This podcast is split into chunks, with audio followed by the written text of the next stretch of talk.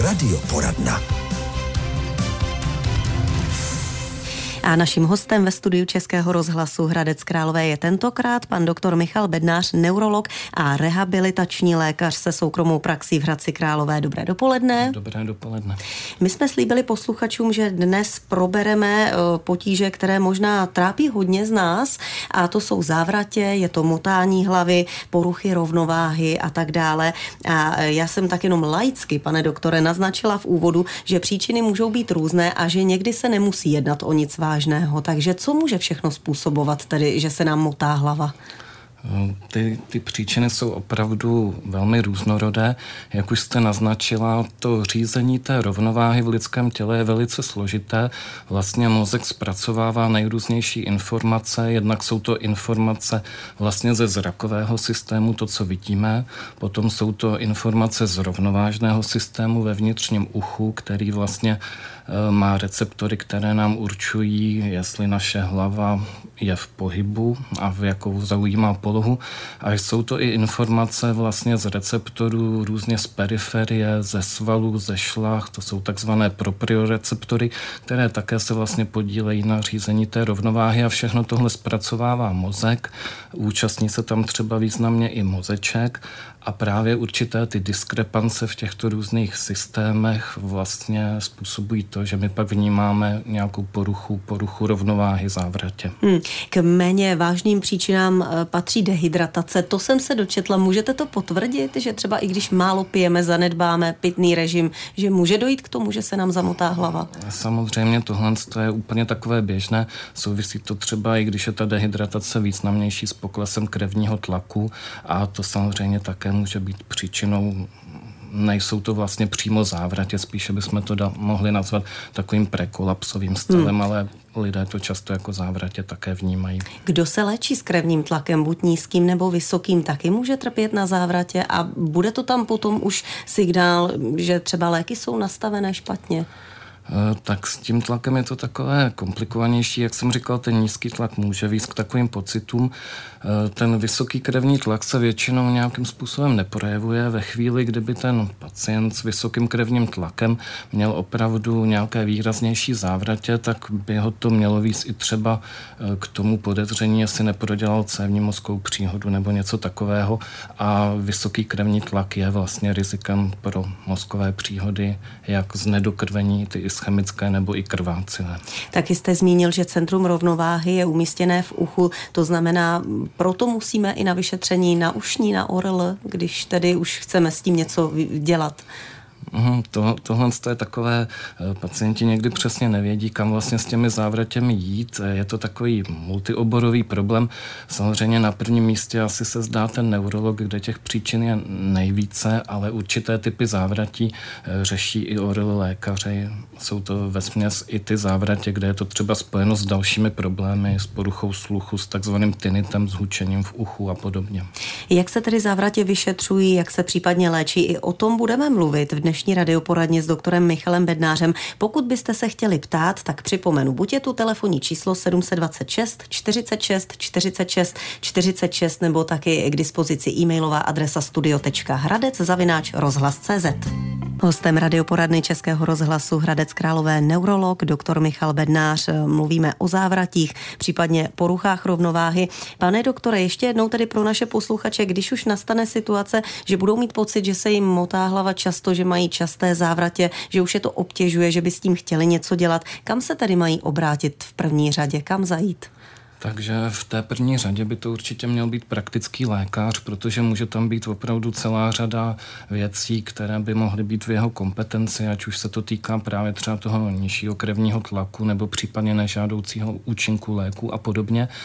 Ale potom teda takovéto specializovanější vyšetření už opravdu se týká neurologie, případně toho ORL vyšetření a tady musím teda říci, že úplně to nejzákladnější je opravdu ta takzvaná anamnéza, to znamená vyptat se pacienta úplně detailně, o co se vlastně jedná, protože každý určitými pojmy myslí něco jiného. Mm-hmm. Takže eh, když se vyptáte, tak co potom vyšetřujete dál vy konkrétně jako neurolog? Co nás bude čekat ve vaší ordinaci? Mm-hmm. Takže to základní vyšetření je samozřejmě to klasické neurologické, jak třeba už pacienti znají. Tam je potom potřeba se zaměřit vlastně na určité reakce toho nervového systému a ten neurolog by měl poznat, jestli se jedná o poruchu nervového systému anebo poruchu toho vnitřního ucha, která by potom dále spíše směřovala k tomu ORL. Mm-hmm. A jak jsem ještě říkal, tak ta anamnéza ta je opravdu zásadní, protože většinu těch potíží opravdu nemáme pro ně nějaké konkrétní vyšetření. My ta vyšetření, jako je třeba zobrazovací vyšetření mozku, ať už je to CT mozku nebo magnetická rezonance, spíše děláme proto, aby jsme vyloučili ty nejzávažnější příčiny, mozkové příhody, třeba i nádory mozku a podobně, ale ve většině případů tam takhle závažné problémy nejsou a potom je tam potřeba hlavně se pořádně vyptat. Příčiny můžou být různé. Jaké jsou ty úplně nejčastější? Úplně nejčastější příčinou, tohle je trošku problematická otázka, protože v takovém té české neurologii nebo vůbec v českém v české medicíně se jako za nejčastější považovalo takové nedokrvení mozku způsobené prostě zúžením těch mozkových tepen, ale ukázalo se, že to tak ve skutečnosti není, že to byl spíš takový milný předpoklad.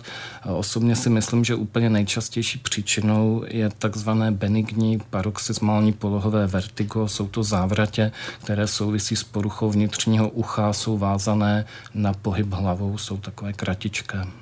Tím pádem uh, si to můžeme vysvětlit tak, že si to můžeme způsobit sami? Nebo co to tam způsobuje? Eh, je tam taková určitá porucha v tom vnitřním uchu, kde jsou takové krystalky, které se mohou uvolnit a dostanou se vlastně do takové tekutiny, která je v nejrůznějších chodbičkách, které v tom vnitřním uchu, v tom rovnovážném ústroji jsou. A ta příčina může být různá. Může to být nějaký prodělaný úraz, může to být prodělaná nějaká infekce v oblasti toho ucha, ale velmi často se to vlastně nezjistí. Je to takzvaná idiopatická příčina, že tu příčinu nelze ozřejmit. A dá se s tím něco dělat? Protože uh, může to být opravdu velmi obtěžující a velmi nepříjemný stav. Ano, eh, tady jednak je taková na to elegantní diagnostika, že opravdu takovým určitým manévrem klinickým, kdy se ten pacient jaksi prudce položí určitým způsobem, my dokážeme vyvolat vlastně ty závratě a potvrdit, že opravdu ta příčina je takhle v tom vnitřním uchu. A potom vlastně se používají takové terapeutické manévry, to už tak trošku zasahuje do té rehabilitace, kde určitými manévry vlastně může dojít k tomu, že se tam ta porucha upraví, že ty krystalky se vychytají a vlastně může to být eh, docela elegantně vyléčitelné. No já si myslím, že u toho, jakou roli může mít rehabilitace při závratích, bychom se za chviličku mohli zastavit ještě podrobněji. O tom, co všechno může způsobovat závratě, se dnes bavíme s doktorem Michalem Bednářem z Hradce Králové na frekvencích Českého rozhlasu Hradec Králové. A máme tu už, pane doktore, dotaz od posluchačky, eh, která právě má takové potíže jednou za rok, teď eh, je to už i o něco častější. Stává se jí to v noci v posteli, kdy se s ní točí celý pokoj. Několikrát skončila už na pohotovosti a pak trvá třeba měsíc, než se všechno urovná zase zpátky do normálu. Ptá se tedy, čím by to mohlo být způsobeno. Hmm, tady se zdá právě, že by to mohlo být způsobeno tím, co jsem říkal, tou jednotkou, která se nazývá to benigní paroxysmální polohové vertigo. Bohužel nemá to nějaký hezčí český význam, eh, výraz, který by šlo říci. Má to jenom takovýhle název. Tam právě ty závratě bývají typicky takhle v noci s vazbou vlastně na otočení hlavy. Dokonce pacienti často i vědí, že třeba otočení z pravého boku na levý nebo opačně jim přesně tu závrať vyvolává. Jsou to závratě kratičké, které trvají sice chvilku v rámci toho provokačního momentu, ale jinak mohou trvat delší dobu. Takže tam by bylo potřeba se vyptat detailně, jestli opravdu ty závratě jsou eh, tohohle typu ale jestliže jsou takhle noční, tak na prvním místě by mohlo být podezření, že se opravdu jedná o tuhle tu nejčastější jednotku. A jde tomu nějak předcházet, kdyby, dejme tomu, věděla paní, že když leží špatně tak a tak, takže je k tomu náchylnější, tak by si lehla jinak nebo něco podobného? Tak eh, na jednu stranu samozřejmě, když vypozoruje ten provokační mechanismus, tak se tomu, jak si může dokázat zabránit. Na druhou stranu, kdyby se jednalo opravdu o tuhle tu jednotku, tak právě spíše tím, že si tu závrať určitě tím pohybem vyvolává, tak se tím vlastně tak trošku léčí, protože jakoby ten systém se na to adaptuje a podobně. Jinak předcházet tomu nejde, to to onemocnění se opravdu vyskytuje takhle v atakách, že může přicházet prostě v určitá období. A je to tedy normální, že se takto opakuje? Je to i pravděpodobné, že kdo jednou toto prožije, takže se mu může vrátit tohleto onemocnění? Je to tak pravděpodobné, ale na druhou stranu, kdyby při té atace byl adekvátně zaléčen právě třeba těmi terapeutickými manévry, tak to riziko toho dalšího opakování by se mělo snižovat a možná i úplně eliminovat. A to už by dokázal někdo jako vy, tedy rehabilitační lékař? Tohle to bychom měli dokázat, ano. A jakým způsobem? Eh, samozřejmě rehabilitace pracuje s celou řadou věcí. Tady v, té, v případě téhle jednotky by to byly ty konkrétní terapeutické manévry, ale jinak samozřejmě, ať by byla příčina závratí jakákoliv, tak bez ohledu na příčinu či diagnózu rehabilitace dokáže určitými prostě eh, mechanismy vlastně vyprovokovat a zlepšit tu adaptaci toho centrálního nervového systému na tu situaci těch závratí a samozřejmě celá, celá řada cvičení trénuje rovnováhu a vlastně dokážeme to zlepšit. Víme, že dneska spoustu toho můžeme najít na internetu, i kdybychom tedy našli příslušné pohyby, můžeme si ublížit, je to lepší s lékařem provádět? Tak samozřejmě je to lepší provádět s lékařem, případně s fyzioterapeutem, který se tomuhle trošku věnuje a určitě to první zacvičení by takhle mělo být provedeno a potom ty další už je možné, že pacient provádí doma sám. Že to zvládne. Hmm. Dobře, tak my se za chviličku budeme věnovat závratím dál. Pro vás tu ještě stále je možnost, že se můžete ptát a máte na to tři minutky, abyste nám buď napsali nebo zatelefonovali. Radioporadna Českého rozhlasu Hradec Králové pokračuje dál. Naše téma závratě vás zaujalo evidentně, protože voláte panu doktorovi Michalu Bednářovi. Dobré dopoledne dopoledne, zdravíme. Dobrý den. Dobrý den, tak už vás pan Já doktor slyší, takový... můžete.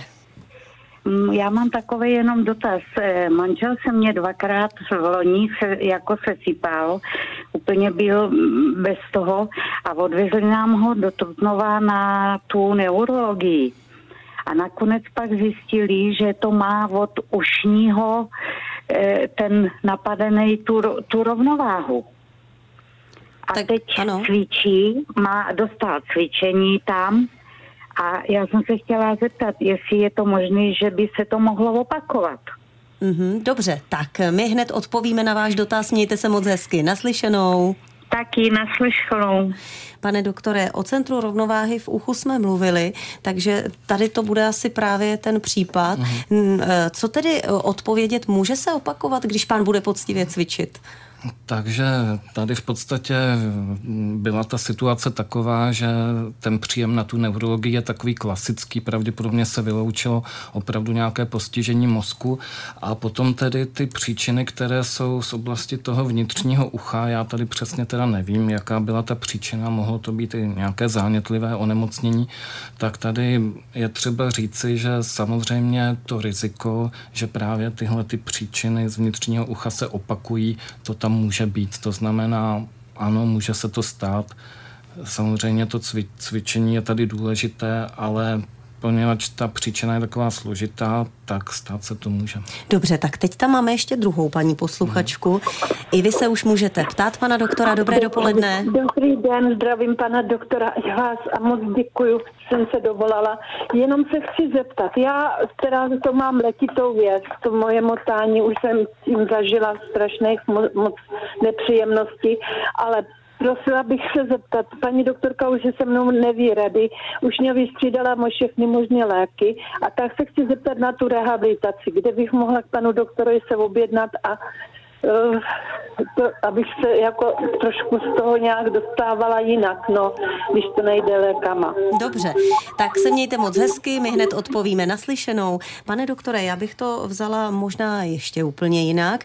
Když by k vám někdo přišel, tak eh, můžeme říct, že pan doktor působí v Hradci Králové, má soukromou praxi, nejen jako neurolog, ale právě i jako rehabilitační lékař, tak i vy sám určitě budete potřebovat udělat svoje vlastní vyšetření Je to tak? Ano, samozřejmě takhle jenom na dálku to diagnostikovat nelze, ale v každém případě ta rehabilitace může pomoci a tady je potřeba říci, že většina léků, které vlastně máme k dispozici pro léčbu závratí, eh, nejsou třeba až tak úplně účinná, spíše tlumí ty akutní potíže, právě někdy ty závratě provází nevolnost nebo dokonce zvracení, to znamená tyhle ty potíže a ovlivnění těch závratí až tak velké prostě léky být nemusí. Právě proto se tady nabízí ta rehabilitace a tam samozřejmě paní mě může skontaktovat, najde na internetu třeba ano. kontakt na mě, nebo potom jí ho můžu dát. No a spíš by mě ještě zajímalo, jak dlouho je nutné na rehabilitaci docházet, jestli je to vždycky nárazové, chodit měsíc pravidelně, potom pauza, potom zase je nutné. Mhm. Takže v podstatě, aby jakákoliv rehabilitace byla účinná, tak opravdu musí být intenzivní, dalo by se říct každodenní a tyhle ty cviky, které se provádí u závratí, by měly být prováděny několikrát denně. Ale samozřejmě, že není v žádném systému možné, aby ten pacient docházel na tu rehabilitaci eh, takhle nepřetržitě. Tam opravdu by ten lékař nebo fyzioterapeut spíš měl být takovým koučem, který třeba v rámci těch několika prvních sezení toho pacienta zacvičí a on pak musí už vlastně pracovat sám a je to hodně i na něm takže už musíme sami a pravidelně. A, a dokázat to, teď se to hodí na začátku ledna, se dávají předsevzetí, taky cvičení, určitě do nich může patřit. Dnešní naše povídání bych uzavřela ještě dotazem od posluchače, eh, který má potíže taky s motáním hlavy a to velké, dlouhodobé, i když se třeba jenom napije, léčí se tl- s tlakem, ale to prý je vyrovnané. Tak možná ještě jednou pojďme říct, pane doktore, když někdo tedy má takové závratě a tak moc ho trápí, kam by se měl obrátit? Tohle je opravdu složité, protože ty závratě to je takový opravdu nespecifický příznak, který může vyvolat eh, celá řada těch věcí, jak jsem o tom hovořil. Takže tady to může být různé. Může samozřejmě být i problém s krční páteří. I v krční páteří jsou svaly a struktury, kde jsou receptory, které se vlastně reflexně účastní na řízení rovnováhy. To třeba tou rehabilitací taky můžeme ovlivnit a někdy si pacienti stěžují třeba i na poruchy chůze. E, to znamená, mají ten pocit nestability pouze při chůzi, tam by to třeba mohlo být i problém, kdyby pacient byl diabetik, což teďka nevím, mohl by mít i takzvanou polyneuropatii, to znamená zase poruchu vedení periferními nervy, která vlastně vede ty informace z periferie, z receptorů, které také nám říkají o poloze těla. Kde tedy začít? U praktického lékaře, u neurologa? Tam Určitě. jsou asi ideální startovní stanice. Takhle to vypadá praktický lékař, neurolog a podle neurologa eh, buď to bude řešit sám nebo lékař a myslím si, že takový zastřešující obor, který tak pomáhá všem těm oborům je právě ta rehabilitace. No a neurolog Michal Bednář byl dnes naším hostem. My děkujeme, pane doktore, za návštěvu a příště se těšíme zase naslyšenou. Také děkuji.